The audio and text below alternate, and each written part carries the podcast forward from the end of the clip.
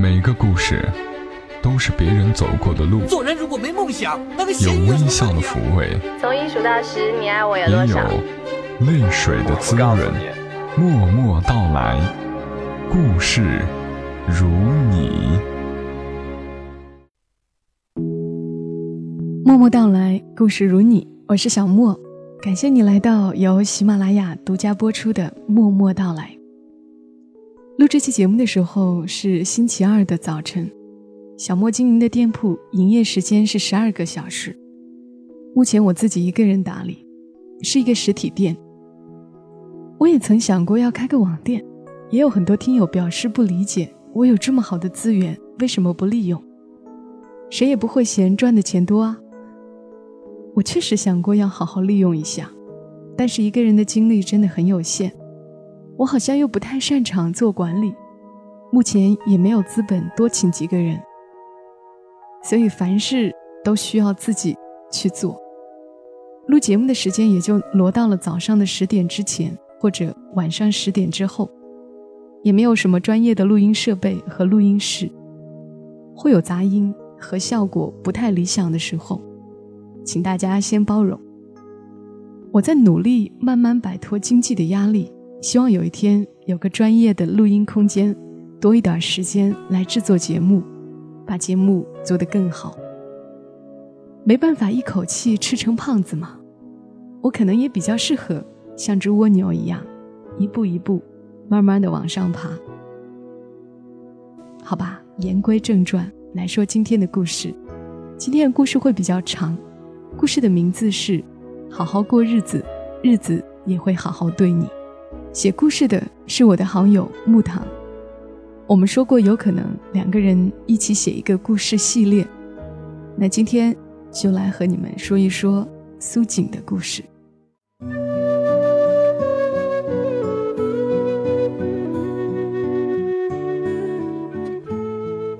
苏锦和办公室的女同事闲聊，讲起自己喜欢三毛，被嗤之以鼻。同事的观点是，三毛这个女人可能是一个精神分裂症患者，隐瞒的比写下的多。苏锦不置可否，笑一笑，不动声色换了另一个话题。换做以前，自己是要跟人理论一番的，不为别的，就为争一口气。大约是年纪大了。争一口气，伴随大伤元气，得不偿失，还不如沉默的好。苏锦觉得，女人经历了不堪回首的感情，好不容易遇到一个自己喜欢也喜欢自己的人，高兴的不能自已才是正常的反应。一边沉浸在甜蜜的感情里，一边还要忆苦思甜，那这个女人才是精神分裂呢。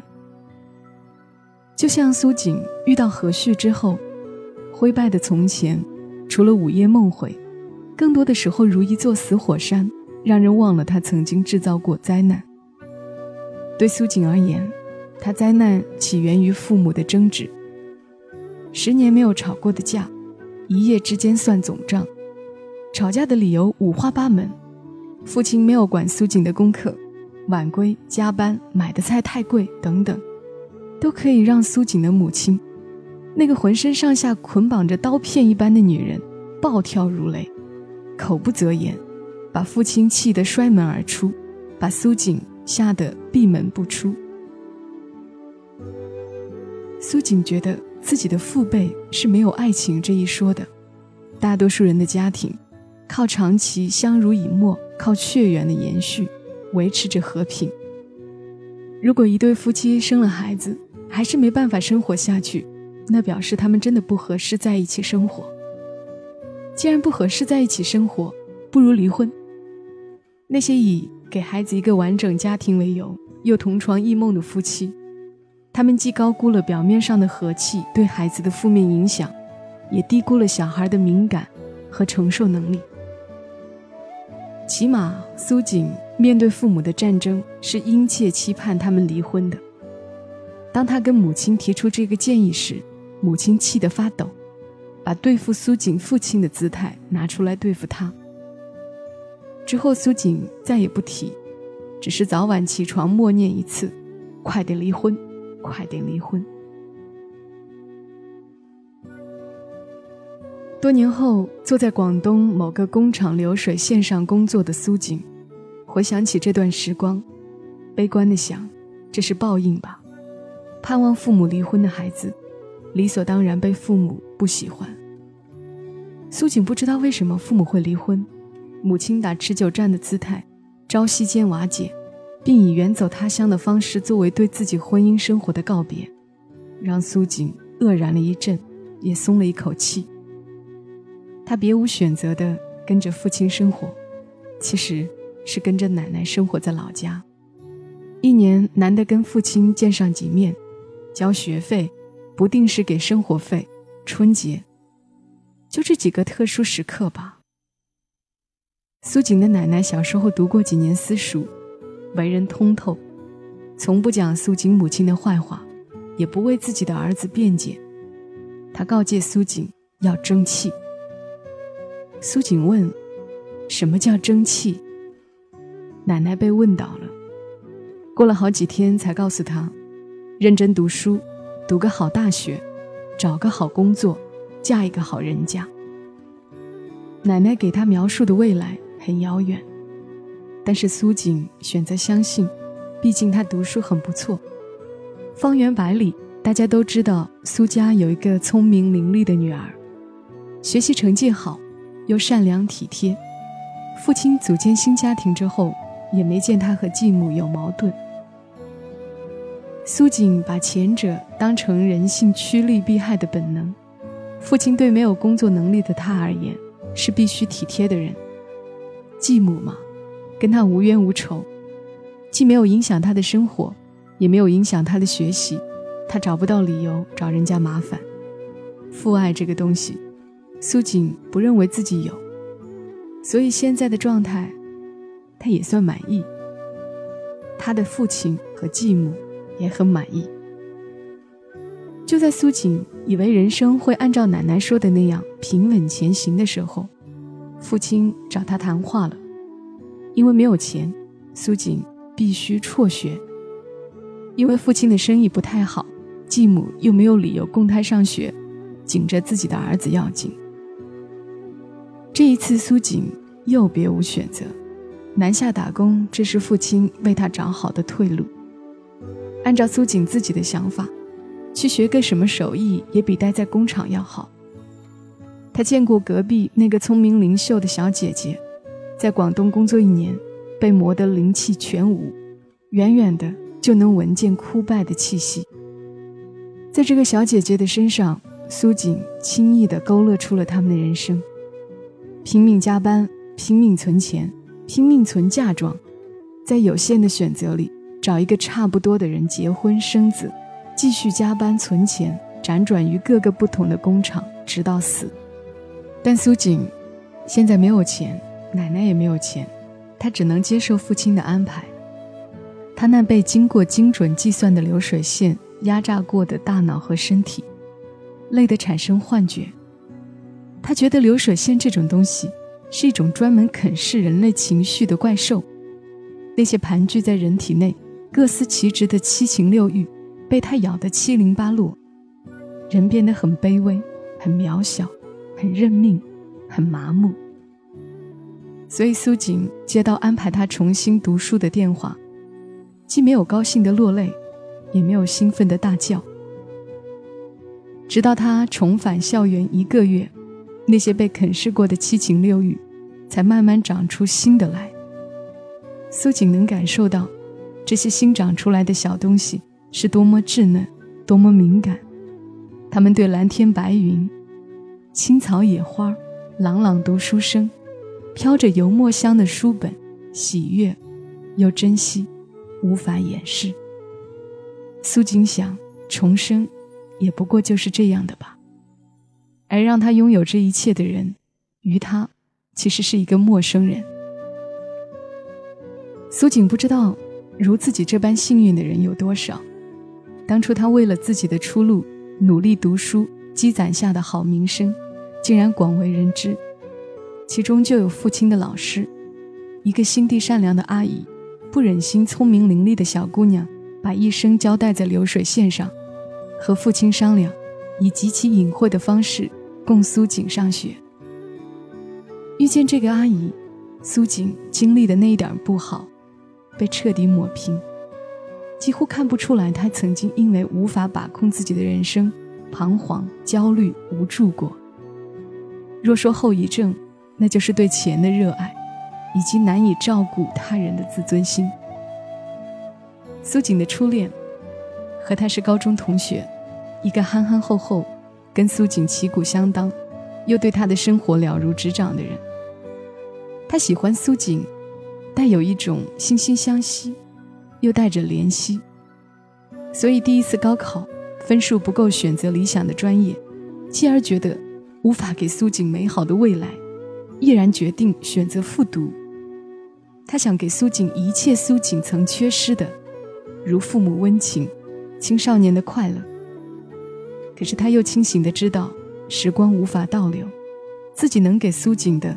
竟然只有通过考一所好大学，博一个好前程给他，甚至自己也无法肯定，读完好大学是否就一定有好前程。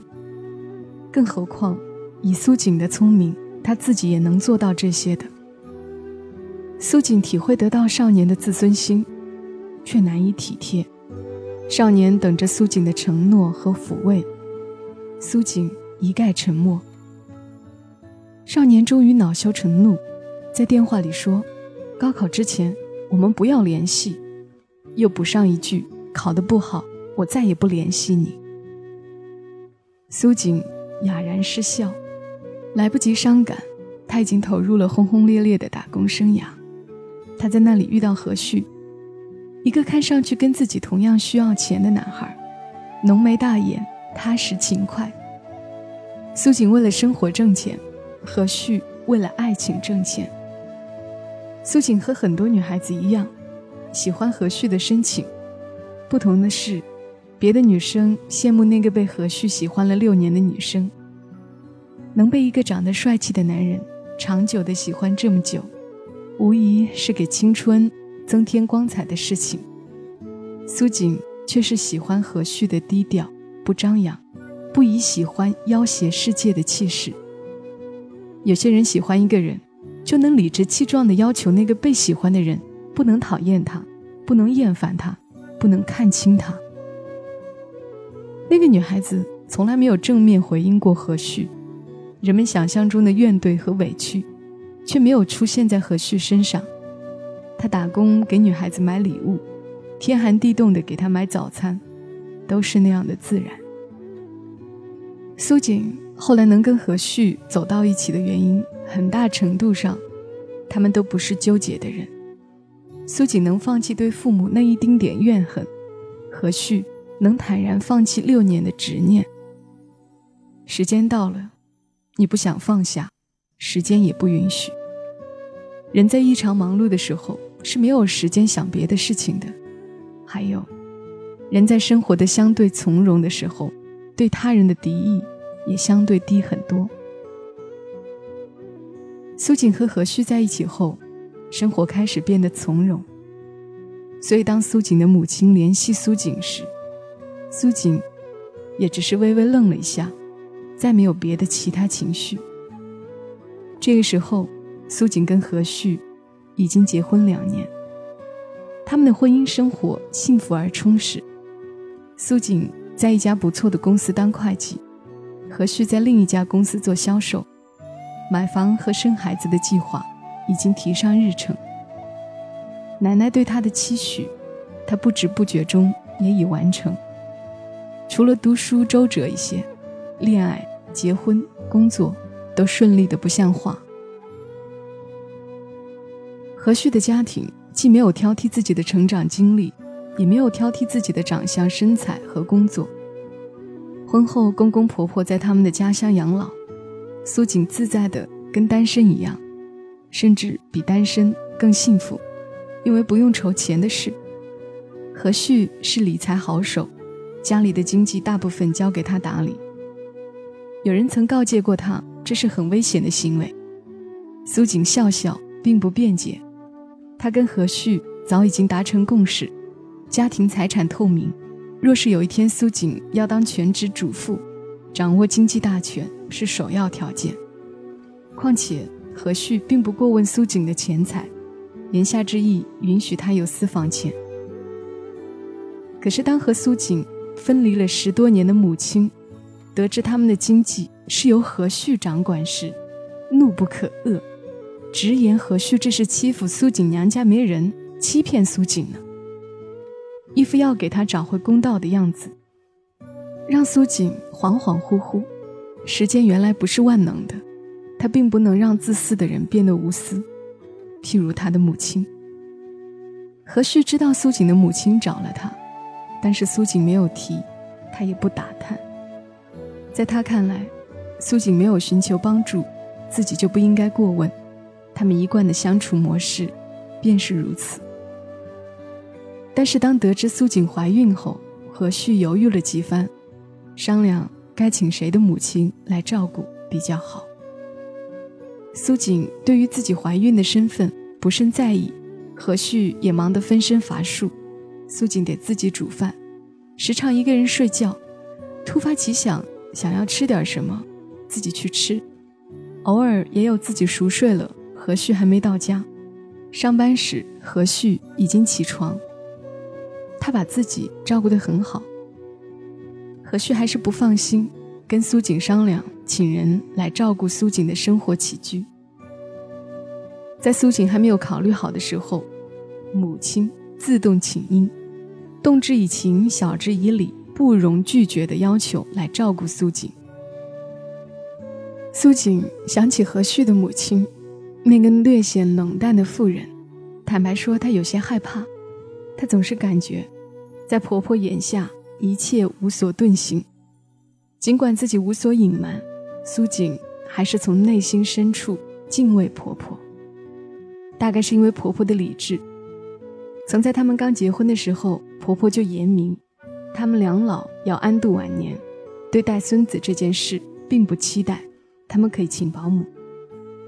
在婆婆看来，既然为人父母，便要承担为人父母的责任。包括陪伴和养育孩子。想起婆婆的样子，苏锦选择了同意母亲的要求。人生没有早知道，或者有很多早知道，自己偏偏不信。苏锦苦笑不已。若是早知道母亲的到来带来这么大的麻烦，他们请一个保姆就是。离预产期只有两个月了，母亲出去买菜，再也没有回来。急得苏锦哭着打电话给何旭要报警。何旭带回来的答案让苏锦撕心裂肺的大哭了一场。母亲只是再一次不告而别，跟那次告别他的婚姻生活一样，不声不响的。苏锦问：“为什么？自己的母亲，他们没有争吵，没有矛盾，为什么要不告而别？”当何旭告诉他。母亲找何旭拿了一笔钱才消失的事情，苏锦心底对母爱最后一丝幻想，都烟消云散。原来一早就是算计好的，只不过是骗和被骗的故事。所有计划被母亲打乱，他们来不及请保姆，何旭抽不开身照顾行动不便的苏锦，最后只好请了自己的母亲。来照顾苏锦一段时间。苏锦惴惴难安，害怕婆婆问起母亲的事情，她不知道该如何回答。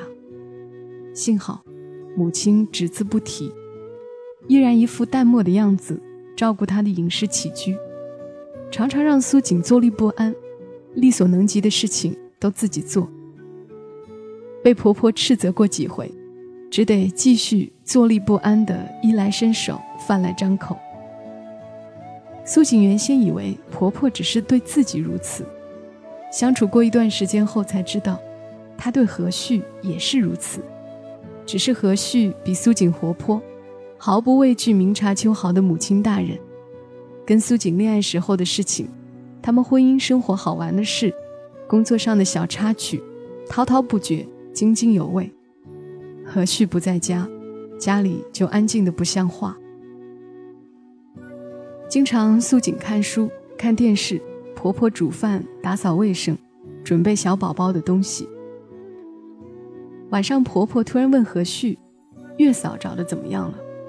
在一旁专心吃饭的苏锦不由得轻轻吐了一口气。何旭说：“快了，见了几个。”婆婆又说：“你得带回来让苏锦见见，那个月嫂哪的人呢？会做什么饭菜啊？”给苏锦端了水果，又说：“女人啊，生孩子可大可小的事，坐月子也马虎不得。月嫂。”最好跟苏锦一个地方的，能按照她的口味给她准备月子餐。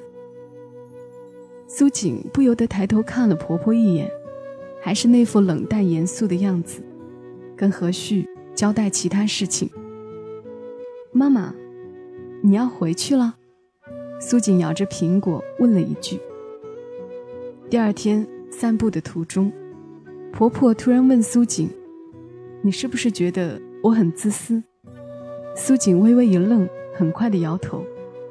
她有一对更自私的父母，所以不觉得何旭的母亲自私，并没有哪条法律规定，父母有责任有义务帮儿子女儿照看孩子。他反而觉得，如果不顾父母的意愿，强制请父母帮自己带孩子，显得自己很自私。苏锦更在意何旭的母亲是否爱何旭。这可能是一种补偿心理。苏锦一辈子没有得到过父母的爱，她希望自己爱的人不要有这种遗憾。睡觉前，苏锦对给他按摩浮肿小腿的何旭说：“你觉得妈妈爱不爱你？”何旭肯定地说：“当然爱啊！我妈容许我为了一个女孩子放弃一所好的大学，又丝毫不挑剔我自己挑选的爱人，我很感谢我妈。”婆婆临行前的一晚，以交代临产注意事项为由，跟苏锦睡在一起，这让苏锦万分紧张，比第一次跟何旭睡在一起还要紧张。要不是躺在床上，苏锦几乎要正襟危坐，拿个小本子记下婆婆的一字一句，以表示尊敬。谁也没有说话，苏锦正胡思乱想的时候，听见婆婆。叫她的名字，苏锦。何旭呢？是我的儿子，更是你的丈夫和你孩子的爸爸。应该他承担的责任，一定要他承担，你知道吗？你们是这个世界上最亲的人，就连孩子也比不上你们之间的亲密。有些该他做的事情，就得他做。你应该提的要求，一定要提。何旭啊，跟他爸爸一样，都不是太细心的人，很多事儿你不说，他就不知道做。苏锦知道婆婆说的什么意思，就连给她按摩，也是婆婆吩咐过何旭要做的。婆婆说的提要求，不过是洗贴身衣服之类的事情，以及怀孕初期苏锦照顾自己，不让何旭操心的往事。苏锦往婆婆睡觉的方向挪了挪，在黑暗中又听到婆婆说：“人跟人之间就是个缘分，父母子女之间没有缘分，也不要太介怀。你有你的生活，好好过日子，日子也会好好对你的。”苏锦点点头，不敢开口，怕自己哭出声来。婆婆又说：“生孩子，别怕，我们都会陪着你。”苏锦感觉手背一暖，极其短暂，仿若幻觉。睡吧，苏锦，明天得早起。生孩子那天，苏锦待产，疼得难受，何旭在一旁安抚。苏锦尽力忍耐，等何旭的母亲刚进病房。苏锦张嘴叫了一声“妈”，眼泪跟着泛滥。隔壁床的产妇见苏锦委屈的样子，打趣儿道：“见了妈妈哭鼻子了。”何旭的母亲边给苏锦擦眼泪，边说：“她从小眼泪浅，都当妈妈的人了。”苏锦哭得更厉害。那天妇幼保健院的人都知道。有个产妇疼得哭得不行，在产房差点没力气生孩子。转眼间，孩子三岁，何旭果然如婆婆所说，是一个提点一下就能做得很好的人。他是个好父亲。从孩子小的时候换尿布、冲牛奶，到大一点讲故事、教说话、买衣服，都是何旭一手包办。别人家生完孩子的磨合期，他们奇迹般的没有发生。所以苏锦，你的故事是告诉我，受多大苦就能享多大福吗？叶泉调侃苏锦，苏锦认真的摇头，是缘分，遇到了，好好过日子，日子也会好好对你的。他想，他这一辈子也不会忘记婆婆说的那番话。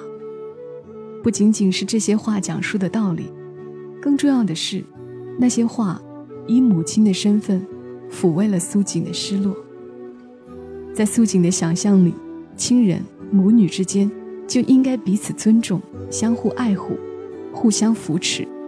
何旭和她以及婆婆的相处方式，虽然不像一般的亲人相处的模式，但是这都是他们自己想要的，已经是天大的幸福。叶泉不置可否，反而问他：“你还记得宁兰吗？”苏锦摇摇头，表示不记得了。问：“是谁呀？”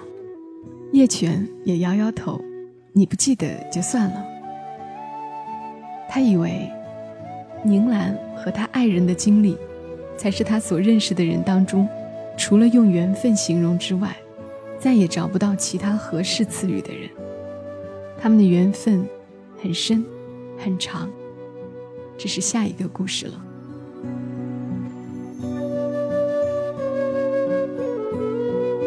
好好过日子，日子也会好好对你。这个故事的名字是小莫起的。乌堂本人给故事起的名字是“没有无缘无故的相逢，所有答案都在时间里”。我觉得这个名字很适合下一个故事——宁兰和她爱人之间的经历。那就和你一起期待下一个故事的到来吧。这里是由喜马拉雅独家播出的《默默到来》，每周三晚间和你相遇。我们下期节目再会。小莫在长沙，跟你说晚安。人生有许许多多路口，常常不知向左还是右。有时候我会感到孤独，偶尔想找个人